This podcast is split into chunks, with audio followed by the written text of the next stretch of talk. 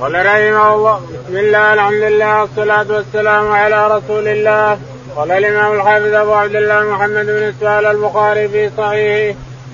قال حدثنا موسى بن إسماعيل قال حدثنا أبو عوان عن هلال عن عروة عائشة رضي الله عنها قالت قال رسول الله صلى الله عليه وسلم في مرضه الذي لم يقم منه لعن الله اليهود والنصارى اتخذوا قبور انبيائهم مساجد لولا ذلك أبرز قبره غير أنه خشي أو خشي أن يتخذ مسجدا. وعن هلال قال كناني عروة بن الزبير ولم يولد لي.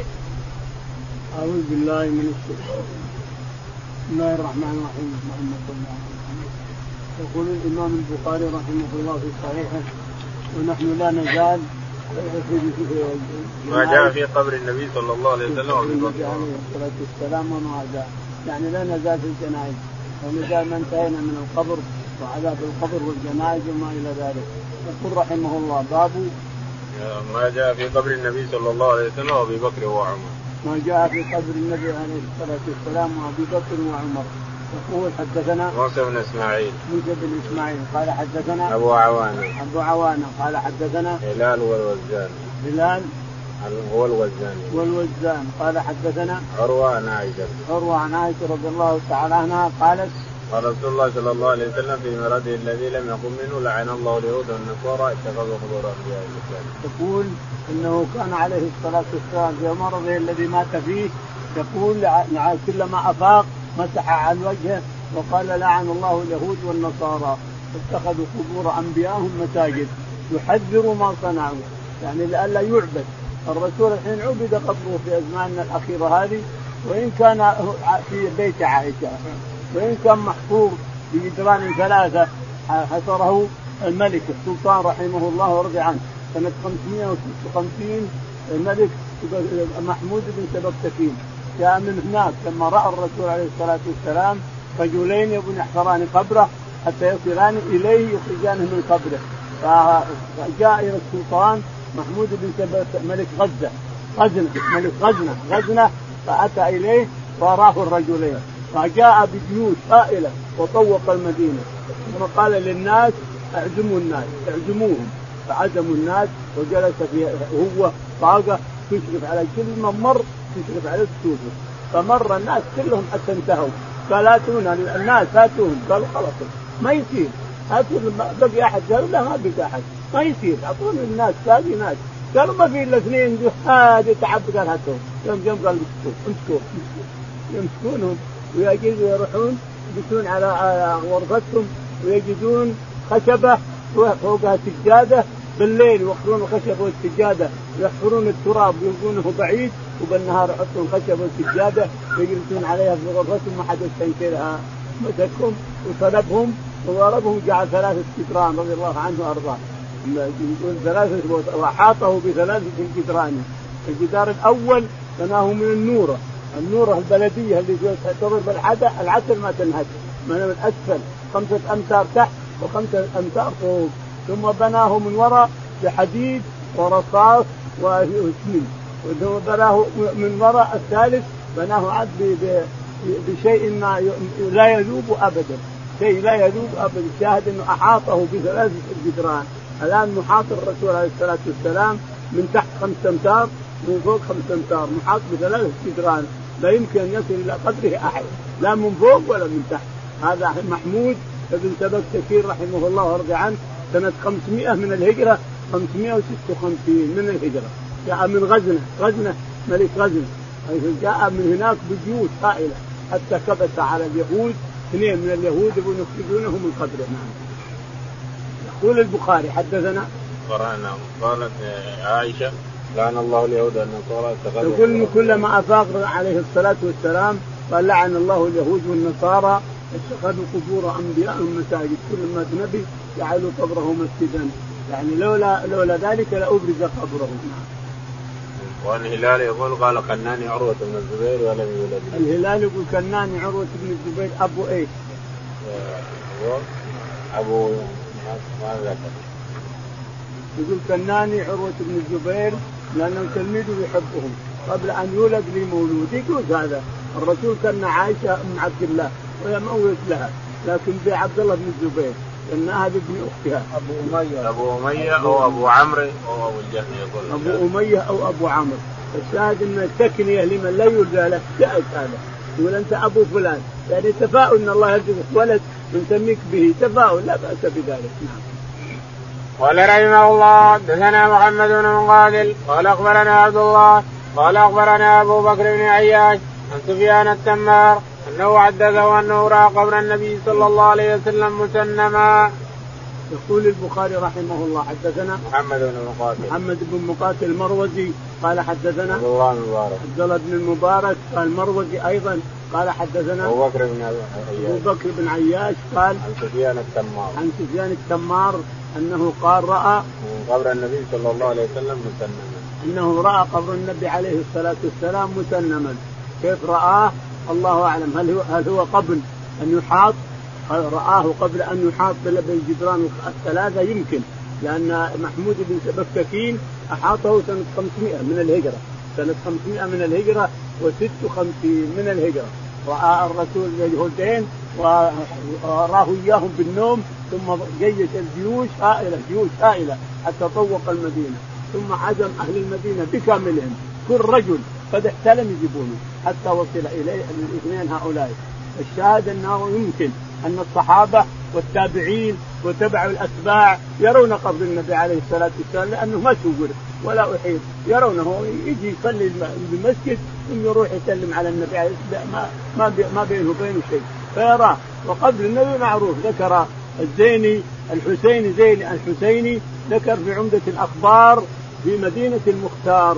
ذكر القبور أن الرسول عليه الصلاة والسلام متجها وجهه لله هذه. من المدينة تستقبل اللائحة هذه الإنسان الشمالية هذه. تستقبل وجهه ورجليه رجليه رأس أبو بكر عند رجليه عليه الصلاة والسلام ورأس عمر عند رجلي أبو بكر. أول هنا الرسول عليه الصلاة والسلام ثم أبو بكر ثم عمر. متجه هناك عمر رضي الله تعالى عنه. بقي وصلة هنا مع جنب الرسول وراء خلف الرسول في ظهر الرسول عليه الصلاة والسلام. وصلة من الأرض سيدهم بها عيسى بن مريم عليه الصلاة والسلام في آخر الزمان. إذا نزل وقتل الخنزير قتل الخنزير وكسر الصليب وقتل اليهود.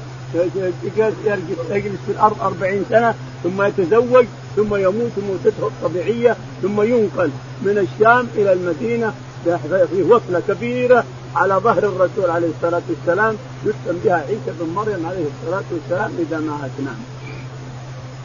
قال رحمه الله حدثنا فروة قال حدثنا علي بن هشام بن عروة نبيه أنه قال لما سقط عليهم الحائط في زمان الوليد بن عبد الملك أخذوا في بنائه فبدت لهم قدم ففزعوا وظنوا أنه قدم النبي صلى الله عليه وسلم فما وجدوا احدا يعلم ذلك حتى قال لهم عروة لا والله ما هي قدم النبي صلى الله عليه وسلم ما هي إلا قدم عمر رضي الله عنه وعن هشام من أبي عائشه رضي الله عنها انها اوصت عبد الله بن الزبير رضي الله عنهما لا تدفني معهم وادفني مع صواحبي بالبقيع حتى أزكي به أبدا.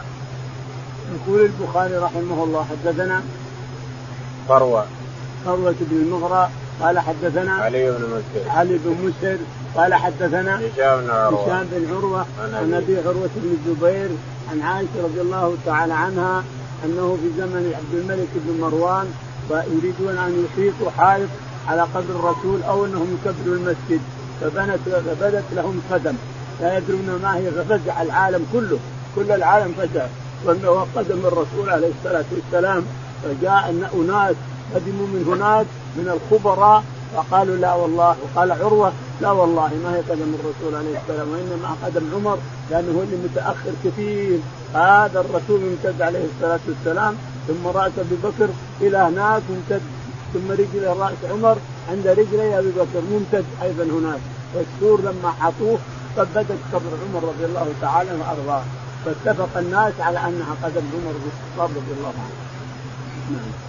قال وعن هشام عن أبيه عن عائشة أنها أوصت عبد الله بن الزبير وعن هشام عن أبيه عروة عن عائشة انها أوصت عبد الله بن الزبير لما كان خليفة أن يدفنها في البقيع مع صواحباتها لا يدفنها هنا يدفنها مع صواحباتها لأنها تقول إنها كانت لما دفن الرسول عليه الصلاة والسلام ما تتقطع دفن ابوه أبو بكر ما تتغطى لما دفن عمر صارت تتغطى لأنه اجنبي بزعمها نعم. قال رحمه الله دثنا قتيبة. قال دثنا جرير بن عبد الحميد. قال دثنا حسين بن عبد الرحمن. عن عمرو بن ميمون الأودي. قال رأيت عمر بن الخطاب رضي الله عنه. قال يا عبد الله بن عمر اذهب إلى أم المؤمنين عائشة رضي الله عنها فقل يقرأ عمر بن الخطاب عليك السلام. ثم سلا نطفنا مع صاحبي. قالت كنت اريده لنفسي فلو فلأوثرنه اليوم على نفسي. فلما أقبل قال له ما لديك؟ قال أذنت لك يا أمير المؤمنين. قال ما كان شيء أهم إلي من ذلك المضجع فإذا قبضت فاحملوني. ثم سلوا ثم سلموا ثم قل يستأذن عمر بن الخطاب فإن أذنت لي فادفنوني وإلا فردوني إلى مقابر المسلمين. إني لا أعلم احدا احق بهذا الأمر من هؤلاء النفر الذين توفي توفي رسول الله صلى الله عليه وسلم وهو عنهم راض. فمن استخلفوا بعدي فهو الخليفة. فاسمعوا له واطيعوا فسمى عثمان وعلي وطلحه والزبير وعبد الرحمن بن عوف وسعد بن أبي وقاص. وولد عليه شاب من الأنصار. فقال أبشر يا أمير المؤمنين ببشرى الله. كان لك من القدم في الإسلام ما قد علمت ثم استخلف فعدلت ثم الشهادة ثم الشهادة بعد هذا كله.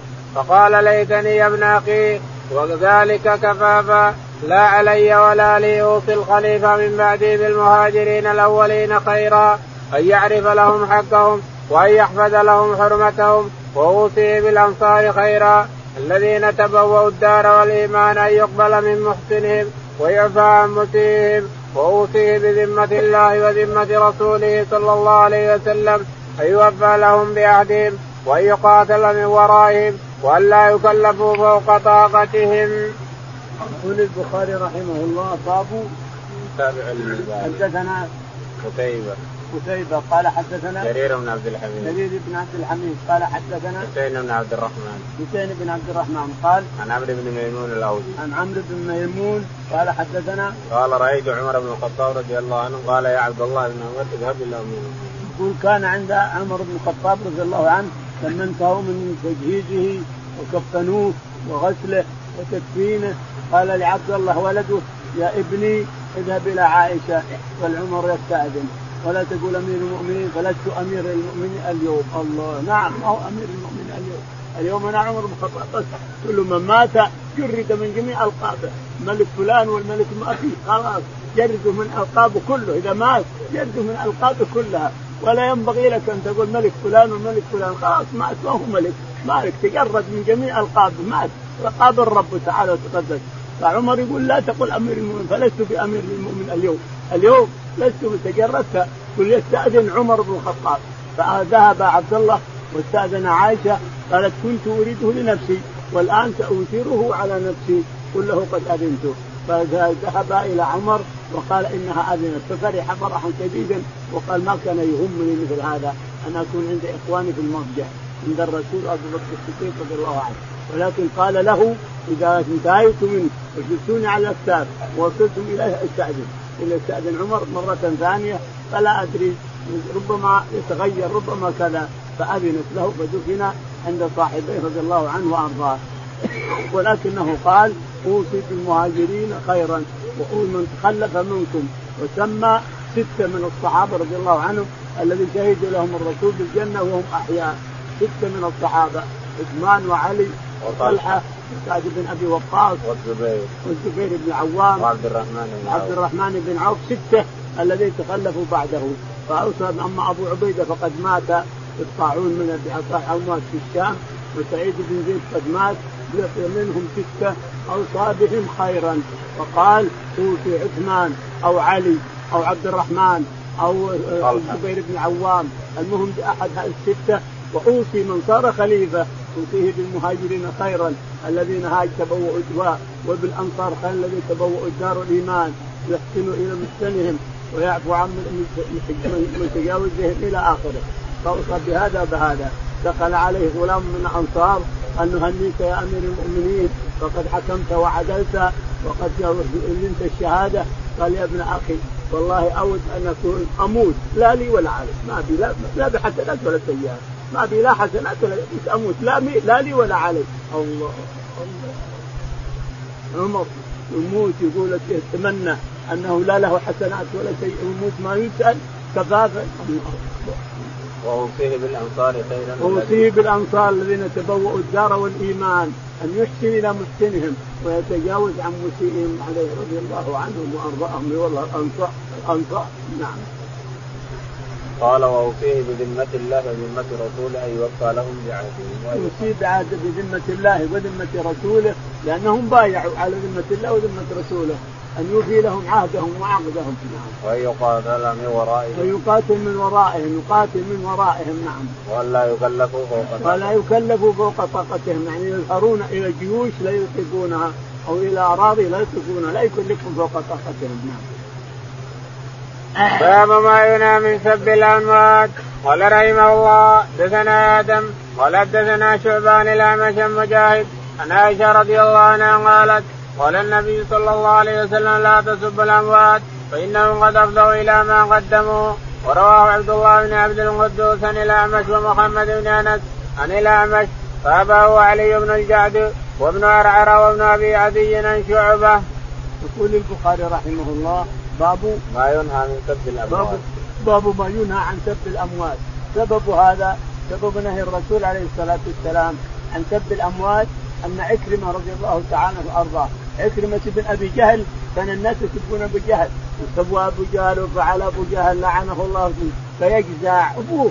له كافر يجزع فقال الرسول عليه فنهى الرسول عن سب الأموات. قدموا لما عملوا ما لك ما لك لهم. قدموا لربهم قدموا لما عملوا. فكف الناس عن سب جهل نهى الرسول عن سبه لأن عكرمة رضي الله عنه من صار من خيار الصحابة. بعدما أسلم صار من خيار الصحابة. فيجزع. إذا سب أباه ولو كان كافر سب أبوه ولو كان كافر يجزع. فنهى الرسول عليه الصلاة والسلام عن سب الأموات فإنهم قدموا إلى ما عملوا. خلاص لاقى ربه هو وربه تركوهم فكف الناس عن سب ابي من ذلك اليوم. يقول البخاري حدثنا آدم بن أبي آدم بن أبي قال حدثنا شعبة. شعبة. قال حدثنا الأعمش. الأعمش. قال عن مجاهد. عن مجاهد. قال حدثنا عن عائشة رضي الله عن عائشة رضي الله تعالى عنها أن النبي عليه الصلاة والسلام نهى عن سب الأموات. قال لا تسبوا الأموات فإنهم قد افضوا إلى ما لا تسبوا الأموات فإنهم قد افضوا إلى ما عملوا. هذا الحديث قائم إلى يوم القيامة. لا يجوز لمسلم أن يسب الأموات، أموات قدموا إلى ما عملوا لا تعرضهم، الاموات راحوا إلى ربهم ولا تدري إيش حصل، ما تدري ما أنتم خير منك ولا أنت خير منهم، ما تدري. فلا تسب أحد. إلى يوم القيامة، ماشي الحديث هذا إلى يوم القيامة، لا يجوز لمسلم أن يسب الأموات، لا تسب أحد، حتى ولو كفار لا تسب. قال ورواه عبد الله بن عبد القدوس يقول ورواه عبد الله بن عبد القدوس عن الأعمش. عن الأعمش نعم. ومحمد بن أنس عن الأعمش. عن محمد بن أنس عن, عن الأعمش نعم. قال تابعه علي بن الجعد وابن عرعرة وابن أبي عدي. يقول تابعه علي بن الجعد وابن عرعرة وابن أبي عدي. وابن أبي عدي. عن شعبة. عن شعبة نعم. من اللي رواه عن شعبة من الأول؟ آدم بن أبي آدم بن أبي إياس رواه عن شعبة. تبعه ثلاثة باب ذكر شرار الموتى. قال رحمه الله دثنا عمر بن عبد قال حدثنا أبي قال حدثنا الأعمش قال حدثني عمرو بن مران سعيد بن جبير عن ابن عباس رضي الله عنهما قال قال أبو لهب عليه لعنة الله للنبي صلى الله عليه وسلم تبا لك سائر اليوم فنزلت تبت يدا أبي لهب وتب يقول البخاري رحمه الله حدثنا باب ذكر شرار الموت باب ذكر شرار المشركين. قال حدثنا عمر بن حفص عمر بن حكيم. عمر بن حفص بن غياث. قال حدثنا عن أبي حفص بن غياث. عن أبي حفص بن غياث. قال حدثنا الأعمش. الأعمش. قال عن عمرو بن مرة. عن عمرو بن مرة. قال عن سعيد بن جبير عن سعيد بن جبير عن ابن عباس. ابن عباس رضي الله عنهما أنه قال لما نزلت على النبي عليه الصلاة والسلام وأنذر عشيرتك الأقربين جمع الناس على الصفا قبل أن يهاجر عليه الصلاة والسلام قبل أن تنزل الهجرة. فأمر بإنذار أقربائه وأنذر عشيرتك الأقربين. أقرب أقربائك من العشيرة أنذرهم. فقد جمع الناس على الصفا وصباحا وصباحا حتى اجتمعوا. فلما اجتمعوا عنده جميع قريش كفارهم ومسلمهم. فلما اجتمعوا قال ألست ألست صادقا عندكم؟ قالوا بلى. قال ليس لو قلت لكم أن جيت سيصبحكم ويمسيكم. تصدقوني؟ قالوا نعم أنت الأمين عندنا نصدقك كيف يصبحكم وياخذ أموالكم. فلو قلت كذا تصدقوني؟ قالوا نعم صدق قال أنذركم عذاب الله. أنذركم عذاب الله. قولوا لا إله إلا الله. فقال أبو لهب لهذا جمع تبا لك سائر اليوم. لهذا جمعتنا فأنزل الله في حقه ثبت يد أبي لهب أبي لهب وتب. ما عنه ماله وما كسب. سيصلى نارا ذات لهب. وامرأته حمالة الحطب. أخت أبي سفيان جميلة. وامرأته حمالة الحطب. في جيدها حبل من مسد. فالشاهد أنه أخذ سبعة أيام ثم أصابه الغدة. نعوذ بالله. ولم يقدر أحد أن يدفنه. من ريحته. من الريحة الكريهة العسنة نعوذ بالله. دربوه دربات. حطوا حجر دونه وخلوه في جبل أبي لهب هذا الموجود. ضربوه بغار وحطوا حجر دونه من ريحة الغدة اللي صابته بعد سبعة أيام من تقريب للرسول صابته غدة في حلقه فمات فلم يقدر أحد أن يدفنه. بل ضربوه بالعصي بالعمد بالخشب. ضربوه ضربوه ضربوه حتى اوقعوه في في حفرة من هناك حطوا حجر على تركوه في جبل أبي لهب اليوم هذا المعروف. فالشاهد أن الله تعالى تقدس سبه ولا تزال الآية في القرآن إلى يوم القيامة. لا تزال الآية في سب أبي لهب حيث سب الرسول وعنفه أمام الناس تبا لك سائر اليوم والناس يسمعون ولا حد تكلم ولا حد رد على الرسول من قريش وغيرهم. من أنذر أبي لهب وأنذر صفية وأنذر صفية عمته صفيه وأنذر فاطمة لا أغني عنك من الله شيئا. أنقذوا أنفسكم من النار. لا تقولوا إحنا أبناء الرسول أو إخوان الرسول أو قرابة الرسول أو قريش لا تقولوا هذا. فإني لا اغني منكم من الله شيئا. لا اغني عن أحد شيئا. أنت يا عمتي صفية وأنت يا عم عبد العباس وأنت يا عم حمزة وأنت فلان وأنت فلان وأنت فلان. عدد جميع اقاربه من بني هاشم وبني المطلب وقريش. لا اغني عنكم من الله شيئا. انقذوا أنفسكم من النار. لا اغني عنكم من الله شيئا. إلى آخر الكلام. نعم.